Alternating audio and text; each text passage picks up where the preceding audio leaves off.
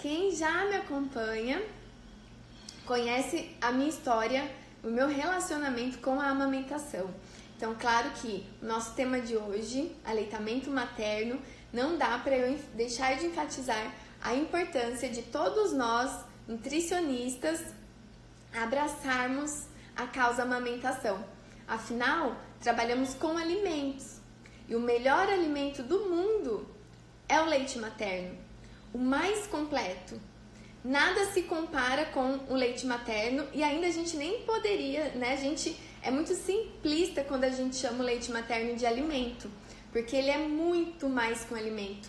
Ele é uma substância viva com inúmeras substâncias que atuam diretamente no sistema imunológico, imunoglobulinas, bifidobactérias, substâncias vivas que vão promover um fortalecimento, um crescimento, uma saúde ideal para o bebê desde o primeiro dia de vida. E é o ideal que o bebê, quando ele nasce, que ele venha para o peito da mãe, que ele venha para o colo da mãe, que ele mame na primeira hora ou não, mas apenas a pele do contato, pele a pele, já é o ideal, já é o suficiente para que toda a cascata hormonal se dê.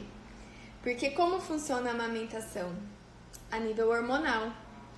Não é o fato da mãe gerar o bebê que vai garantir que ela tenha leite materno, mesmo porque até mães adotivas podem amamentar. Sabiam disso? Desde que ela receba o apoio, deseje muito, esteja confiante, a gente faz a relactação, coloca uma sondinha que começa a gotejar o leite materno no peito da mãe, o bebê começa a sugar e através dessa sucção, que é um estímulo inestimável, a gente consegue ativar a hipófise e consegue ativar ocitocina e prolactina. É simples? Não, não é de um dia para o outro mas é possível. Imagine a mãe que está no pós-parto com todos os hormônios favoráveis para o aleitamento materno. Então, desde que ela receba o apoio ideal, que ela esteja confiante, é sim possível amamentar. É, é simples? Não. Pode acontecer inúmeras dificuldades. Não é simples muitas vezes. Não é nascer um amor. Às vezes isso precisa ser aprendido, às vezes vem cercado de muita dor, de muita fissura, de sangramento, de pega inadequada do bebê e precisa de uma equipe para que a gente conquiste o equilíbrio, para que a gente conquiste a livre demanda, para que a gente conquiste a amamentação sem dor. Mas é possível. Então, por isso que eu bato na tecla da informação, do apoio, do profissional capacitado que vai segurar na sua mão, do seu familiar que vai segurar na sua mão e vai falar: vamos, você consegue, você é capaz, eu tô junto com você. Então, essa é a nossa missão: encorajar, apoiar, incentivar, contribuir para que ela passe pelas dificuldades e ainda quando a gente tem a oportunidade de encorajá-la antes mesmo do bebê nascer, né, numa consulta pré-parto. Para que os mitos não minem a confiança da mãe, para que ela esteja bem segura em relação à sua capacidade de nutrir o seu bebê. Falando ainda de nutrição, de aleitamento materno do melhor alimento do mundo, era isso que eu sabia quando eu me formei, que o leite materno era o melhor alimento do mundo, que ele era completo, que ele deveria ser exclusivo até seis meses e continuado até dois anos ou mais, porém não sabia absolutamente nada sobre o manejo prático da amamentação. Não sabia sobre as dificuldades, imagina, não sabia sobre um peito engurgitado, sobre ordenha, não sabia nada disso. E foi assim que eu me formei, que eu fiz um curso de personal da It Baby com a Simone Dal Bosco, que foi incrível. A gente teve um módulo só de materno infantil e ela falou que ela fazia o trabalho domiciliar, ela ia lá, apoiava as mães, fazia ordenha de alívio, é, usava as luvas, né, tudo que era necessário, a máscara para fazer esse atendimento de perto, efetivo. E eu fiquei simplesmente encantada com aquilo. Eu falei: que mundo é esse? Que dificuldades são essas? Eu preciso aprender. Se amamentar é, é isso, pode acontecer, eu preciso estar preparada. Eu não posso dizer para minha cliente, para minha gestante, olha, a gente se vê na gestação, mas depois na amamentação eu preciso falar tchau e eu volto só na alimentação complementar. Não, eu precisava aprender a amamentação porque eu acreditava no leite materno. E aí foi quando tudo começou. Eu consegui um trabalho voluntário no Banco de Leite Humano de Maringá, onde foi, foram dois anos incríveis da minha vida, de muita mão na massa, de atendimento às mães, coordenei pasteurização, comecei as palestras no mundo da amamentação e até hoje a Bia, coordenadora-chefe do Banco de Leite, é minha parceira no curso para profissionais que a gente já ministra juntas há 11 anos. Então, é, foi o início de tudo, foi o início da minha conquista na confiança, no natural, foi o início do meu despertar. E depois, quando eu conheci o BLW, que é o bebê comendo com autonomia, comendo quando ele consegue, respeitando a sua fisiologia, respeitando o seu desenvolvimento, tudo se encaixou, porque era o que faltava. Na verdade, eram as papinhas que não faziam sentido, estavam na contramão. Quando eu conheci o BLW, que a gente chama de BLW, mas né, é só uma sigla, e ele nem é um método, ele é uma abordagem ampla que contempla o respeito ao desenvolvimento natural de cada bebê. O bebê come com as mãos, apenas isso, porque é como ele consegue. Uma das únicas coisas que ele consegue é comer aos seis meses. E a gente vai lá muitas vezes, subestima e acaba fazendo por ele, né? Podando esse desenvolvimento. Então se encaixou, porque a confiança, a livre demanda, a livre demanda na capacidade do bebê em determinar quando ele quer mamar, o quanto ele quer mamar, quando ele está saciado. Então tudo se encaixou com o BLW. E aí o meu mundo ficou completo, é um mundo sem volta, é um mundo da confiança, do respeito. E é isso, por isso que a gente está aqui hoje compartilhando com vocês. Então, quando a gente pensa em atuação clínica, Dentro do nosso consultório, junto com essas mães, a gente tem muito para trabalhar da amamentação. É importante saber sobre os mitos da amamentação. Muitas mães acreditam que elas não são capazes de nutrir o seu bebê e ficam inseguras. Será que eu vou ter leite suficiente?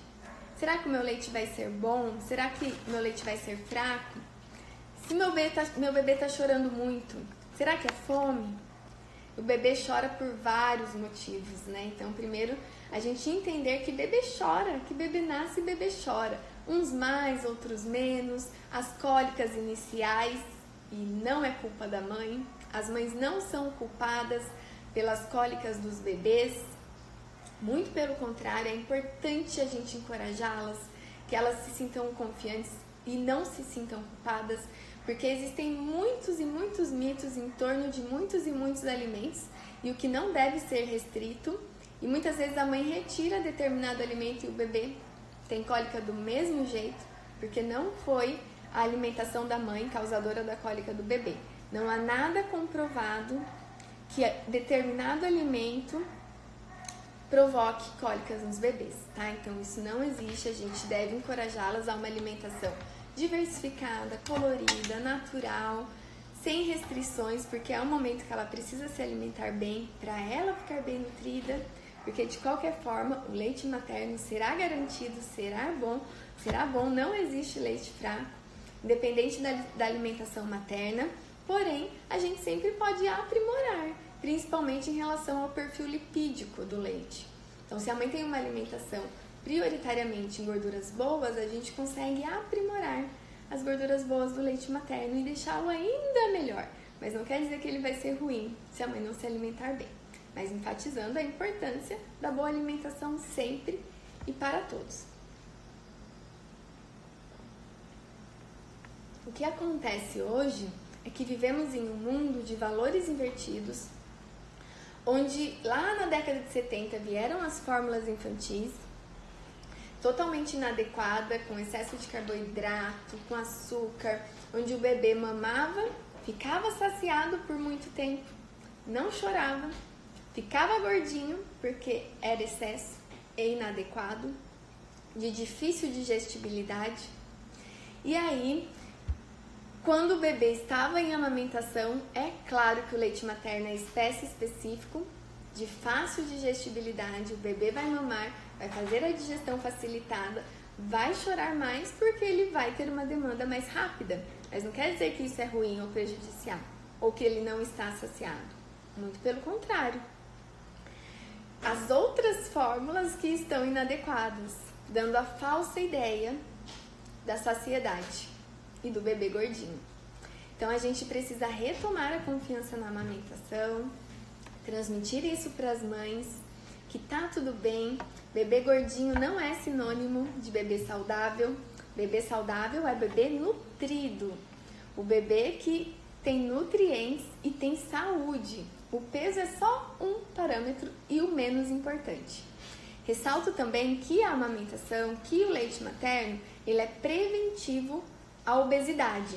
Então, mesmo que o seu bebê esteja acima da curva, mas está em aleitamento materno exclusivo, não tem com que se preocupar, não tem que restringir mamadas, não tem que reduzir mamadas, deixar o seu bebê com fome, nada disso. Mantenha livre demanda, porque você está prevenindo. O leite materno age diretamente na programação metabólica do bebê, onde ele vai prevenir, vai fazer uma programação ideal tanto contra a obesidade quanto outras patologias, tanto na infância quanto na vida adulta.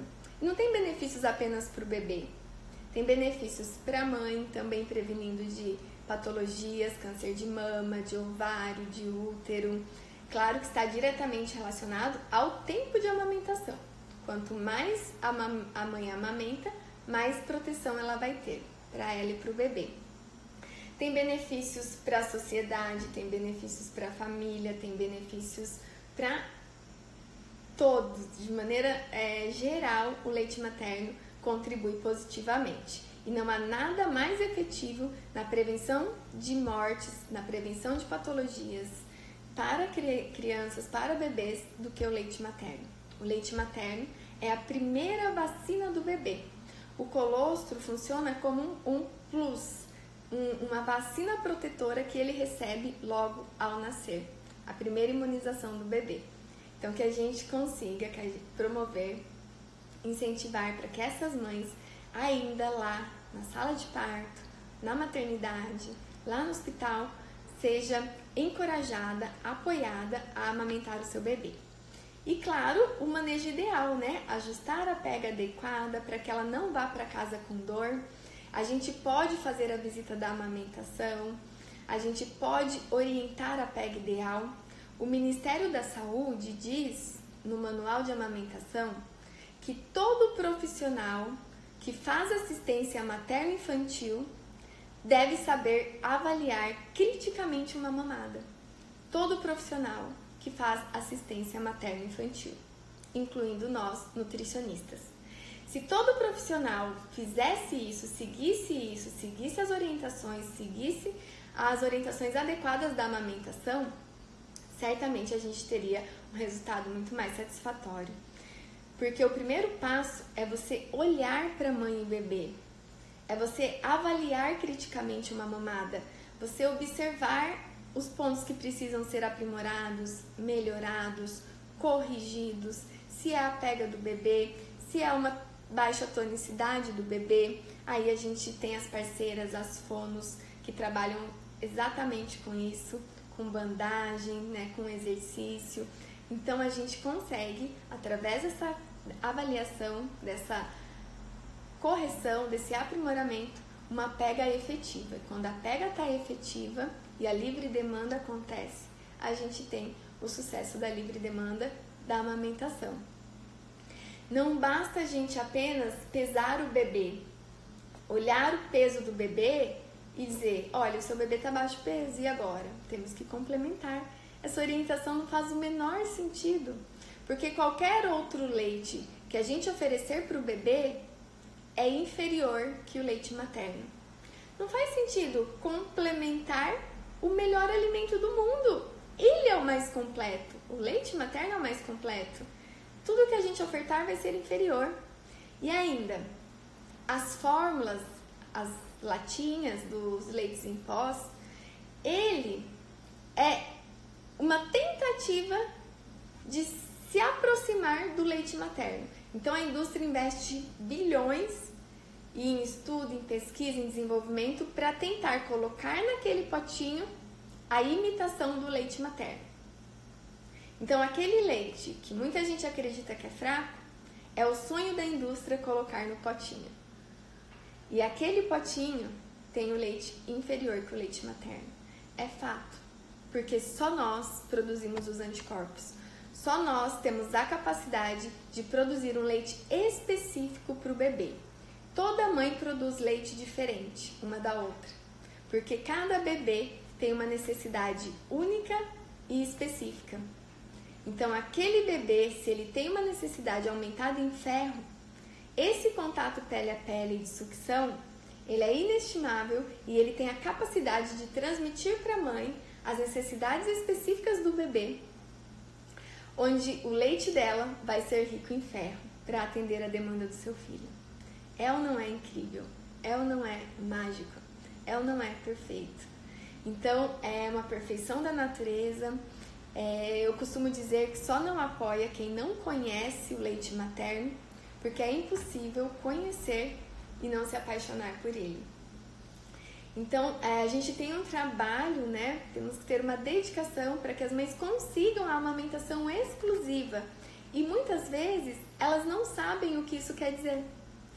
A palavrinha exclusiva, amamentação exclusiva até seis meses, é só leite materno, mais nada. O bebê não precisa de água, o bebê não precisa de chá, não precisa de outros leites, apenas um leite materno. Olha que poderoso isso. Né? Uma frase, aleitamento materno exclusivo até seis meses. Tão simples, mas tão poderosa, porque ela afirma que um único alimento é capaz de suprir 100% das necessidades do bebê, sem déficit, sem carência, pelo menos até seis meses de vida. Então, é, o leite materno, ele não nutre apenas o bebê, mas ele protege o bebê, ele alimenta o sistema emocional do bebê, ele alimenta o sistema vital, fisiológico, então em todos os parâmetros. E bebê saudável é o bebê nutrido, é o bebê não só nutrido de nutrientes, é o bebê também nutrido de acolhimento, de amor, de carinho. Então, bebê amamentado não é bebê mimado, como a gente escuta por aí. O bebê amamentado é um bebê seguro, é um bebê que sabe que ele está ali, que a mãe está ali para acolher, para alimentá-lo. Então não caiam nessa também do mito do bebê amamentado com o bebê mimado, tá? É, inclusive a gente tem profissionais, infelizmente, da área da psicologia, outros profissionais da área da saúde que desencorajam o aleitamento materno e o aleitamento materno prolongado, enquanto que as orientações é até dois anos ou mais tenho ou mais. Então, é, chegou aos dois anos, se a mãe e o bebê desejarem continuar, é possível e é saudável. Quanto mais, melhor. Não tem contraindicação do leite materno.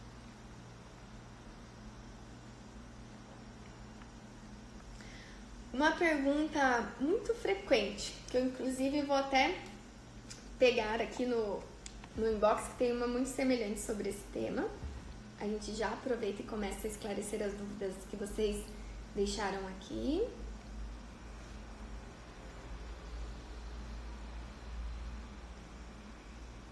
Sobre amamentação e alimentação materna.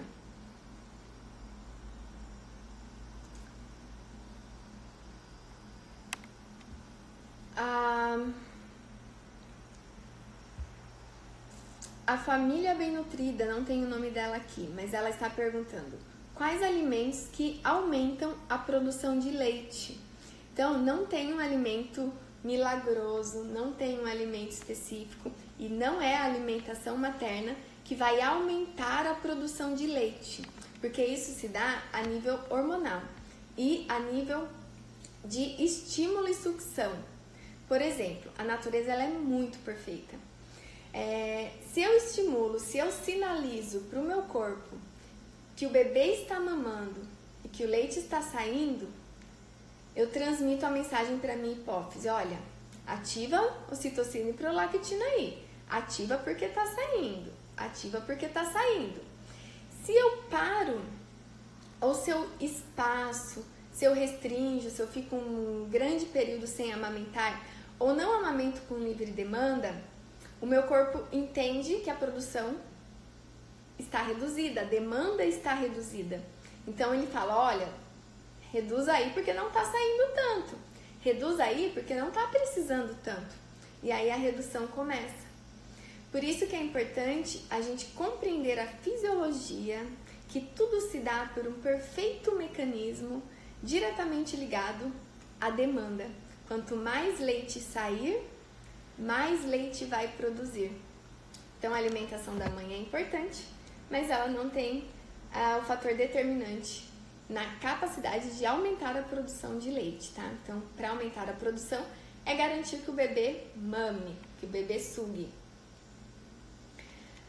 A Bia está perguntando: tudo o que eu como vai para o bebê? E quais são os melhores alimentos para essa fase? Tudo que você come, a gente consegue absorver, utilizar, melhorar em relação ao perfil lipídico, mas não diretamente. Por exemplo, se eu estou tendo uma alimentação ruim, mesmo assim eu consigo produzir um leite ideal.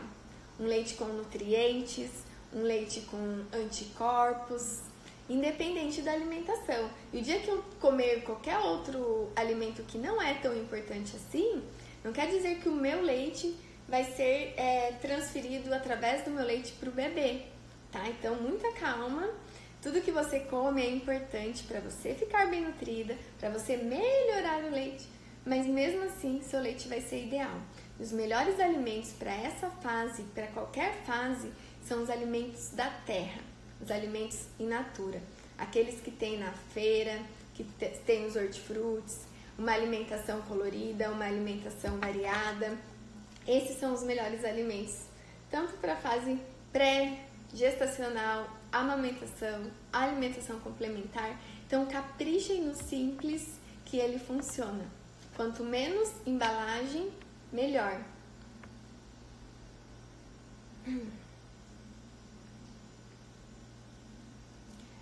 Uma pergunta muito importante da Talita. Livre demanda, qual o tempo mínimo em uma mama?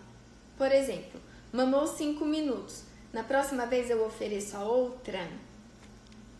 Então, vamos já aproveitar para desmistificar isso, porque ele está diretamente relacionado ao sucesso da amamentação. Antigamente, tínhamos uma orientação errônea do bebê mamar 15 minutos em um peito, depois 15 minutos em outro peito, 15 minutos em um peito e alternando o bebê. E o bebê não conseguia fazer efetivamente uma mamada só. A mãe ficava preocupada, olhando para o relógio, ao invés de olhar para o bebê, de se conectar para o bebê. Então não existe tempo determinado e não precisa alternar as mamas. Hoje a gente já sabe que caiu por terra aquela orientação do leite anterior e do leite posterior. Então, aqui em primeira mão para vocês, não está nem nas literaturas, apenas nos artigos embasados. No site aleitamento.com vocês encontram essa informação. Não devemos mais deixar a mãe ansiosa. Será que meu bebê alcançou o leite posterior? Não, bebê saudável, livre demanda é o bebê mamando com eficiência, sugando, a mãe confiante, mãe e bebê conectados e assim ele mama uma mama e se ele desejar, quando ele não quiser mais, quando ele soltar a mama, a gente oferece a outra. Se ele quiser, ele vai mamar. Se ele não quiser, parou ali. Não tem que oferecer as duas. Isso é muito comum no início, né? Quando o bebê não consegue mamar as duas mamas, porque o volume gástrico dele inicial é muito pequenininho.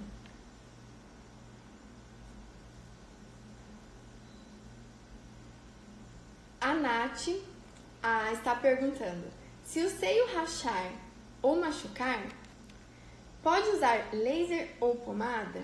Ou qual dos dois? Então vamos lá. Para a gente evitar. Primeiro vamos falar da prevenção. Para que o nosso peito não rache, para que o nosso peito não fissure, para que o nosso peito não fique engurgitado, é importante a gente prevenir. Eu vou até dar um exemplo, um exemplo bem prático. Eu separei aqui para vocês uma bexiga. Então, quando o bebê tem a pega ideal e mama sem machucar a mama, sem traumatizar a mama, já é um dos principais fatores de prevenção da fissura, da rachadura, né? A popular rachadura.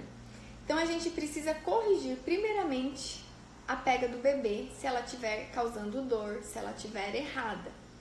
Quando o bebê está sugando de forma efetiva, sem dor, a gente também precisa cuidar com o engurgitamento mamário. O que, que é isso? Quando a mãe tem uma produção maior do que a demanda do bebê e o peito vai ficando cheio, cheio, cheio, e é o famoso peito empedrado.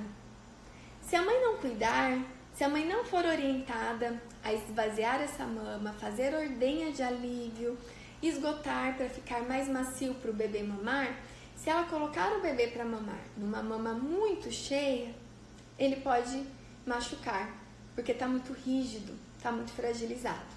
Olha o exemplo prático que eu vou dar da bexiga. Então vamos fazer de conta que aqui é a mama.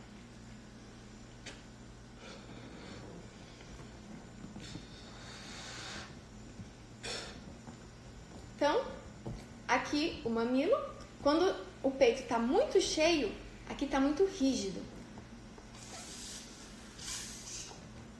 Então, fica difícil do bebê sugar, fica dolorido, facilita a fissura. Quando eu faço uma ordenha de alívio, eu tiro um pouquinho do leite e alivio a mama, fica mais macio para o bebê mamar sem traumatizar a mama, sem machucar a mama, sem provocar dor. E aí a gente previne as rachaduras, previne as fissuras mamárias.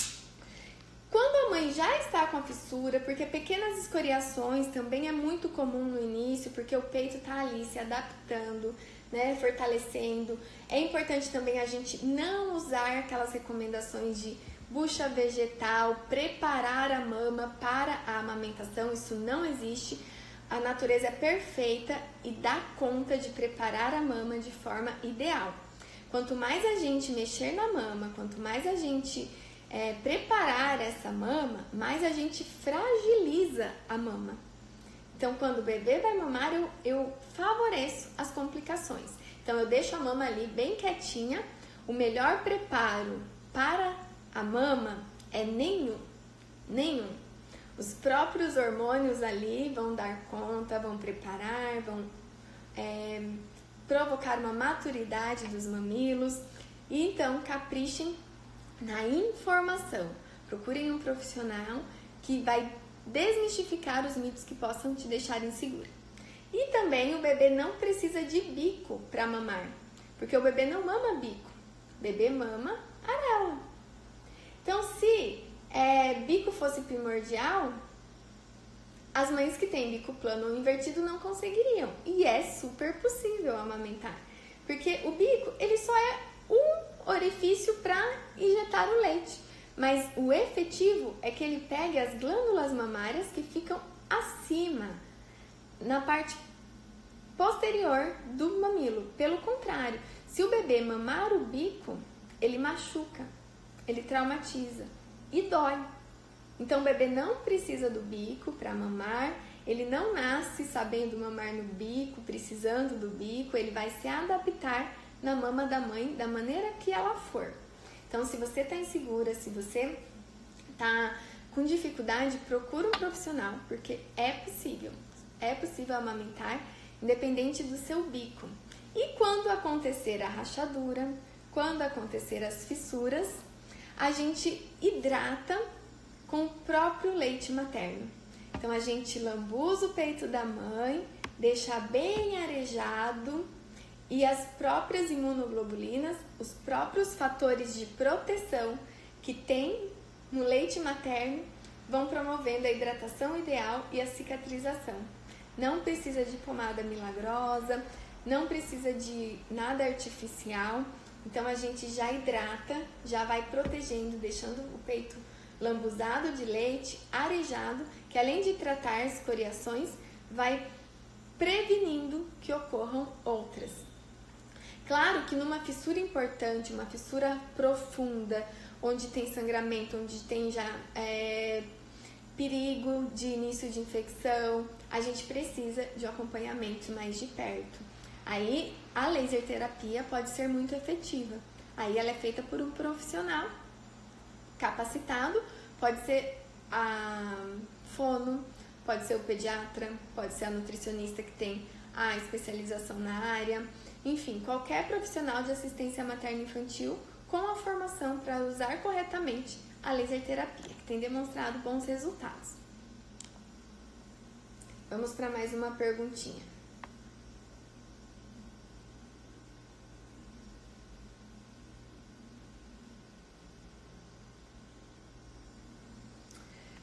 Quando não se tem produção de leite, nem por doação, qual leite é indicado? Inhame, coco, amêndoas? Pergunta da Letícia.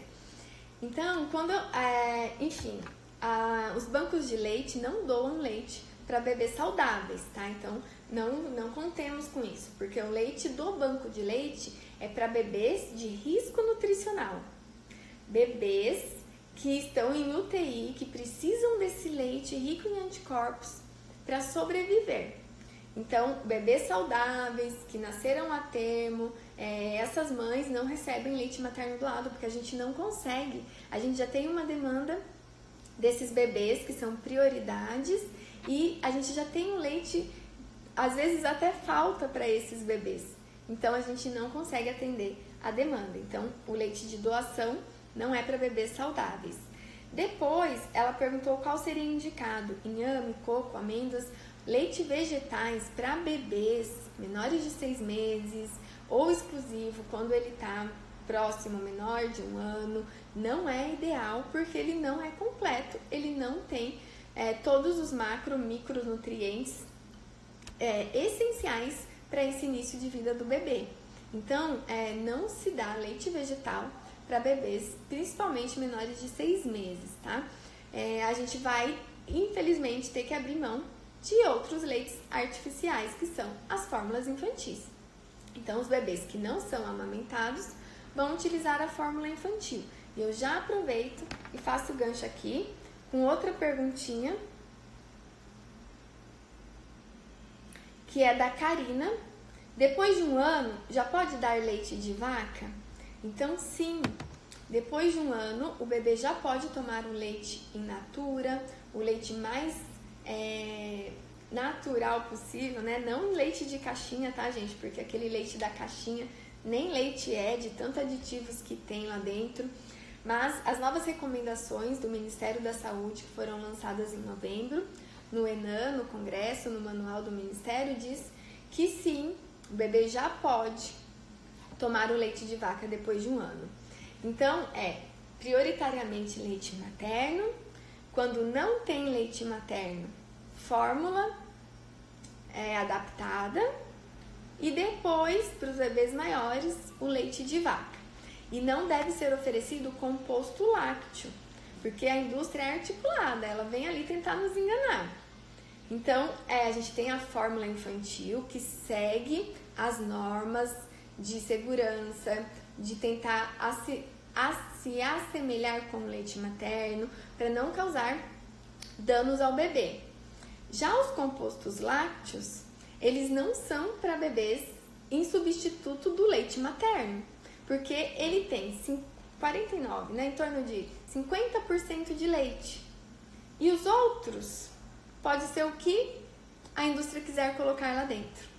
Então a gente sabe que a indústria não está preocupada, em primeiro lugar, com a nossa saúde. Ela está preocupada com o lucro. Então, ela não é tão boazinha assim para colocar ingredientes perfeitos e ideais lá dentro. Então, vamos refletir sobre isso, vamos ofertar qualidade para os bebês, não vamos cair nas propagandas enganosas. Esse leite enriquecido com isso, esse leite melhora o sono do bebê. Não caiam nessa. nada substitui o leite materno. Composto lácteo não deveria nem ser ofertado para criança, muito menos para o bebê. E depois, quando ele já está maior, se a mãe não estiver amamentando, ele pode ir para o leite de vaca. Vamos para mais uma perguntinha.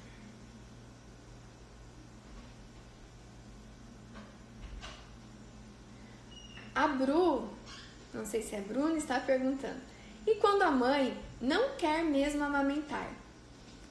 Vale a pena insistir? A gente nunca insiste em nada e nunca impõe nada. Sempre vai ser uma escolha da mãe, da família, tanto para amamentação quanto para alimentação complementar. Então, se a mãe não quer mesmo amamentar, o nosso dever enquanto profissionais é informar. É informação, não é imposição. Mas é que essa mãe tenha o direito de fazer uma escolha informada. Então ela sabe do, dos benefícios, ela sabe dos riscos, ela entendeu e mesmo assim a opção dela é não amamentar e tá tudo bem. É uma opção, uma escolha informada e consciente. O que não pode acontecer, o que a gente não quer que aconteça com as mães, é que elas tenham a amamentação roubada por falta de informação e de apoio, onde elas acreditam que o leite era fraco e que o outro leite era melhor. Então essa escolha não foi uma escolha informada. Essa escolha foi uma escolha por falta de apoio de informação.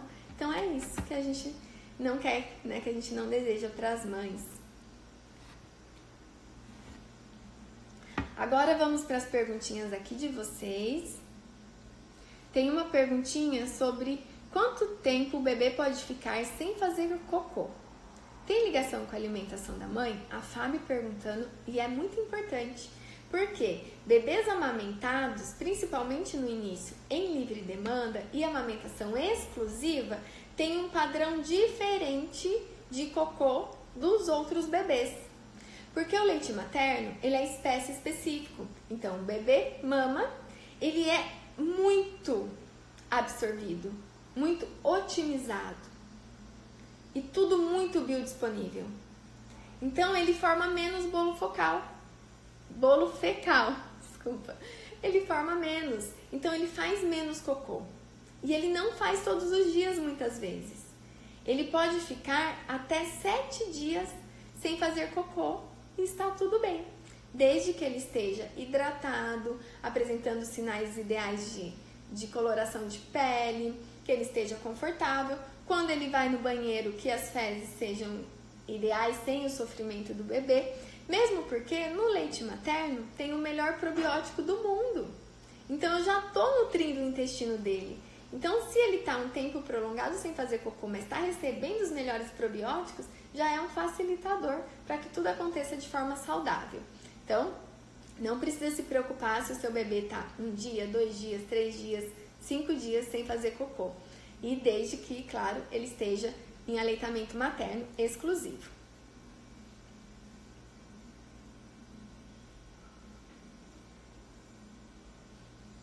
Tem bastante perguntinha hoje.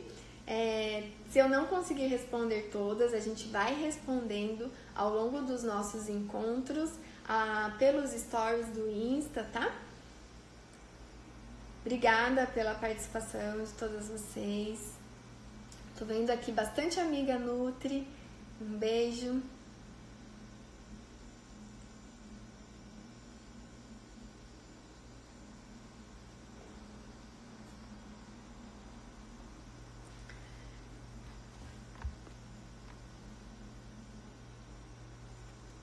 Tem algumas perguntas de alimentação complementar que a gente vai responder na próxima live, que o tema é alimentação complementar respeitosa.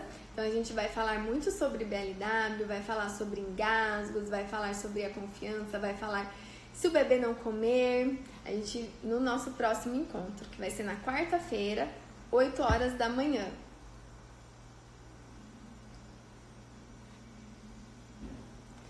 A Louise dizendo: Meu bebê de um mês tem muito gases.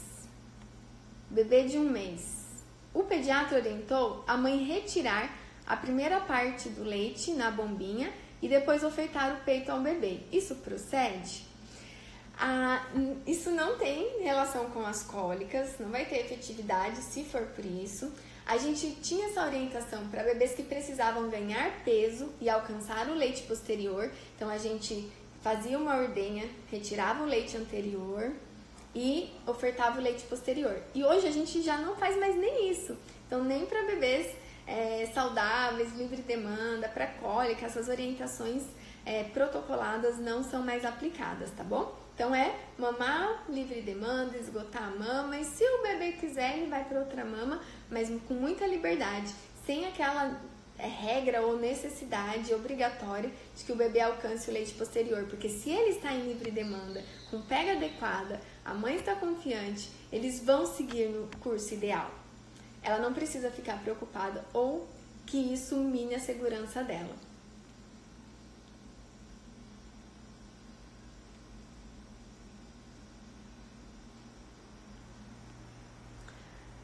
Obrigada aqui falando que gostou da demonstração da bexiga. Então, isso é uma dica para você, profissional, usar na sua prática clínica. Então, é uma bexiga de festa, ó, que a gente encontra em qualquer casa de festa, onde a gente enche e o bebê faz a demonstração da pega do bebê e da mama engurgitada. Kátia, se você puder falar um pouco sobre doação de leite, por que precisa ir para o banco de leite? Eu estava morando nos Estados Unidos no ano passado e via muito o costume de doar ou vender leite materno. Bom, é, não é permitido a venda de leite materno, né? Aqui no Brasil a gente não tem essa prática. Mas a doação de leite sim, e eu falo com muito prazer, porque somos referências mundial em banco de leite. A gente precisa se orgulhar disso somos referências em poucas coisas, né? Somos um país subdesenvolvido, em desenvolvimento, mas nosso banco de leite é modelo para outros países, de tão efetivo que ele é. Eles vêm, copiam né, nosso modelo e levam para países de primeiro mundo.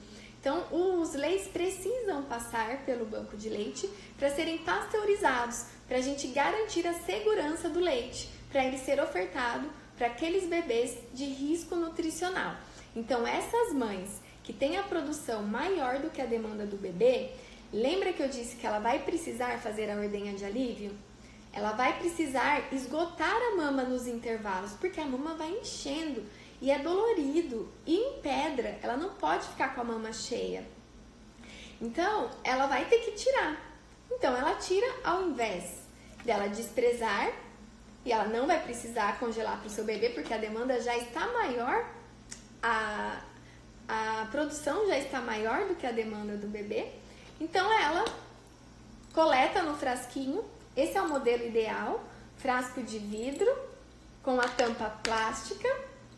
Então, o bebê mama, depois que o bebê mamar e essa mama encher, a mãe esgota, coleta o leite, congela o leite e é é levado para o banco de leite para ser pasteurizado e lá a gente segue as, as regras, as normas de pasteurização, congela o leite e faz a distribuição para os hospitais.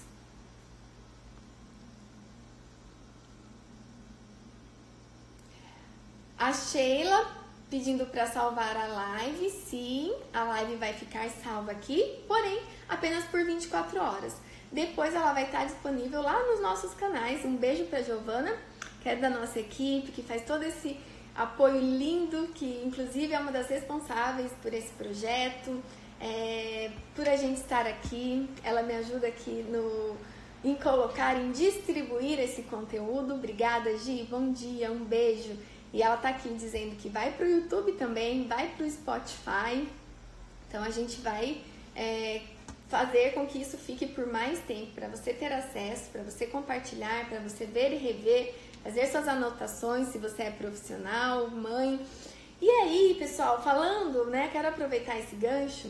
Se você é Nutri, tá acompanhando o nosso projeto, a nossa jornada é, dos encontros do consultório materno infantil em 40 dias e tá sendo proveitoso para você, você tá com o seu caderninho do lado, você tá fazendo as anotações, Eu sei porque vocês estão me mandando, mas ao invés de mandar a foto, quando você publica e me marca, eu vou conseguir compartilhar.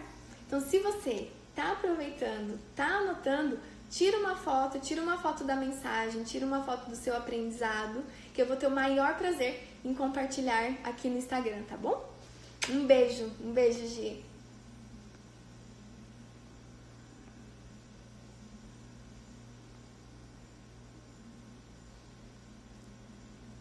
Obrigada, Andressa. Apoiando a postura da informação sempre. É isso, né? Às vezes as pessoas confundem informação com imposição e não é. é a informação embasada ela é o apoio, principalmente para aquelas mães que querem e não encontram. E a escolha sempre vai ser da mãe, sempre vai ser da família.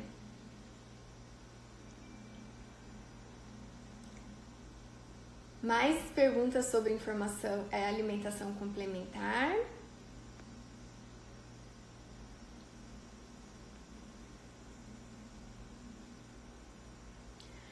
Ai, pergunta excelente, da Maria Almeida, nutricionista. E qual a nossa conduta com bebês de baixo peso? Perfeito! É, a gente tem um, um grande índice de desmame precoce devido ao baixo peso do bebê. Então, é, se o bebê, o profissional, é, pesa o bebê, só coloca na curva e ele está abaixo da curva, e esse profissional orienta um complemento, é o primeiro passo para o desmame precoce. Então, se o bebê está com baixo peso, primeiro, é esperado que muitos bebês estejam abaixo da linha da mediana porque aquilo é uma média. 25% vão estar acima e está tudo bem, 25% vão estar abaixo e está tudo bem, não tem nada relacionado com perigo ou com risco nutricional. É importante avaliar o histórico desse bebê, como foi o parto, como foi a nutrição materna, se teve o clampeamento no momento ideal, um histórico para a gente saber se esse bebê tem reserva, tem suporte, se ele é realmente um bebê de risco nutricional se ele apresenta os parâmetros fisiológicos ideais, se ele tem, tem frequência urinária ideal. E tudo isso visto se esse bebê realmente apresenta um baixo de peso, um comprometimento no ganho de peso, porque ele nem precisa atingir o, o ideal de gramas por dia, ele precisa que seja crescente, manter o ganho de peso crescente. Então, mas, respondendo sua pergunta, se isso for realmente um baixo peso importante, com fatores de risco, o primeiro passo é esgotar todas as alternativas do manejo da amamentação. É olhar para a mãe e bebê, é avaliar a pega, é condicionar essa mãe para confiança, esclarecer o que é livre demanda, esclarecer o que é amamentação exclusiva, se ela não está ofertando outros líquidos, chá, porque tudo isso compromete o estado nutricional do bebê. Existem inúmeras alternativas que a gente deve esgotar antes de pensar em complemento. Então a gente adequa, melhora, orienta para a gente conquistar a amamentação efetiva, porque isso não está ligado ao leite fraco, mas ao manejo inadequado. Então, quando a gente ajusta o manejo da amamentação, a gente conquista o sucesso e a nutrição ideal. E então a, a no, nosso lema, né, é menos prescrição e mais orientação, porque muitos profissionais simplesmente assinam uma receita, uma prescrição de fórmula, sem nem olhar para a mãe e para o bebê, sem nem avaliar a pega, e a mãe vai para casa e compra o complemento, acreditando que o seu leite não era o suficiente. Então, que a gente possa olhar, apoiar, é, orientar da melhor maneira possível, da forma mais efetiva, para que mãe e bebê conquistem, conquistem a saúde que o leite materno promove. Tem bastante é, relatos aqui de que não estão recebendo os e-mails. Os e-mails estão sendo encaminhados. Se você não está recebendo, olha no seu spam faz o cadastro novamente e ainda assim, se você não, não recebeu ou não está recebendo, me manda um direct que a gente vai providenciar para você.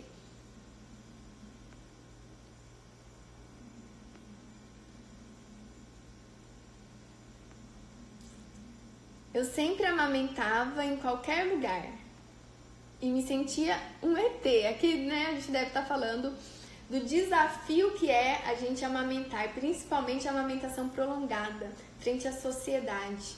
Porque se a gente tem um bebê mamando uma mamadeira de Coca-Cola numa praça de alimentação, tá tudo bem. Ninguém olha com estranheza, afinal Coca-Cola todo mundo toma, é comum. Mas se vê um bebê de dois anos sendo amamentado, todo mundo olha com estranheza, né? Como se fosse uma afronta. O que é o ideal, o que deveria ser para todos os bebês. Então, essa inversão de valores, infelizmente. Mas eu acredito muito que a gente já evoluiu, estamos evoluindo, estamos conquistando.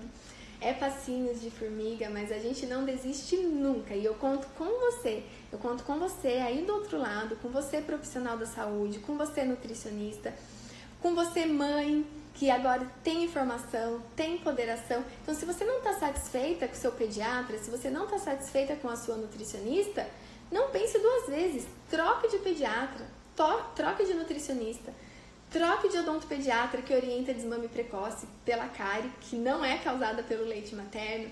Então, se você não está recebendo o apoio que você merece, busque isso, é direito seu.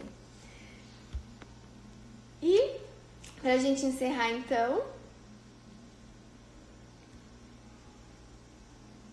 essa conduta não fazemos mais de priorizar o leite posterior no caso de bebês que precisam ganhar peso.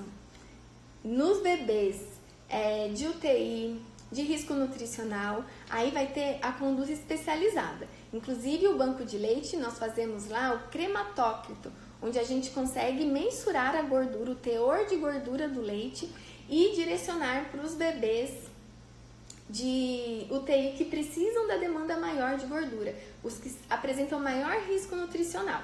E se for um bebê de risco nutricional que precisa de uma atenção especial, aí a gente vai lançar mão de outras alternativas, tá? Mas para o bebê saudável, livre demanda, é, com um bebê sem risco nutricional, a gente não faz mais essa orientação. Acredito que muito em breve já vai cair por terra, inclusive das literaturas, tá? Então, um beijo grande, eu quero agradecer a presença de todos. Conto com vocês nessa jornada de apoio, de incentivo, da amamentação. E para quem não está com a gente nos outros canais, meu convite é para que você esteja, para você não perder nada, para você não perder nenhum material. E esse é o momento, né? Quando tudo começou, quando o isolamento começou, é, eu pensei, como eu posso contribuir? E imediatamente a Gi, a minha equipe, falou: a gente vai fazer um projeto lindo para você. E isso está realmente me preenchendo. É um prazer estar aqui com vocês compartilhando um pouquinho só, né? Isso é um pouquinho do universo materno infantil, mas que eu espero que contribua, que você possa usar esse momento para conhecimento, para estar melhor é gratuito, 100% gratuito. Os nossos encontros é, estão disponibilizados para você. Então, faça proveito disso. Busque informação, aproveite para fazer uma leitura ideal. Vocês também receberam as sugestões de literatura. Então, antes que o Insta aqui nos derrube, eu quero agradecer novamente. Então, e-mail, quem não está recebendo, faça o cadastro, olha no seu spam ou me manda um direct. E eu vou adorar ver o quanto é, vocês estão aproveitando, se está contribuindo. Se você fiz, fez a anotação ou deseja fazer, me manda que eu vou compartilhar. Um beijo! Até quarta-feira com o tema alimentação complementar respeitosa. Encontro vocês lá.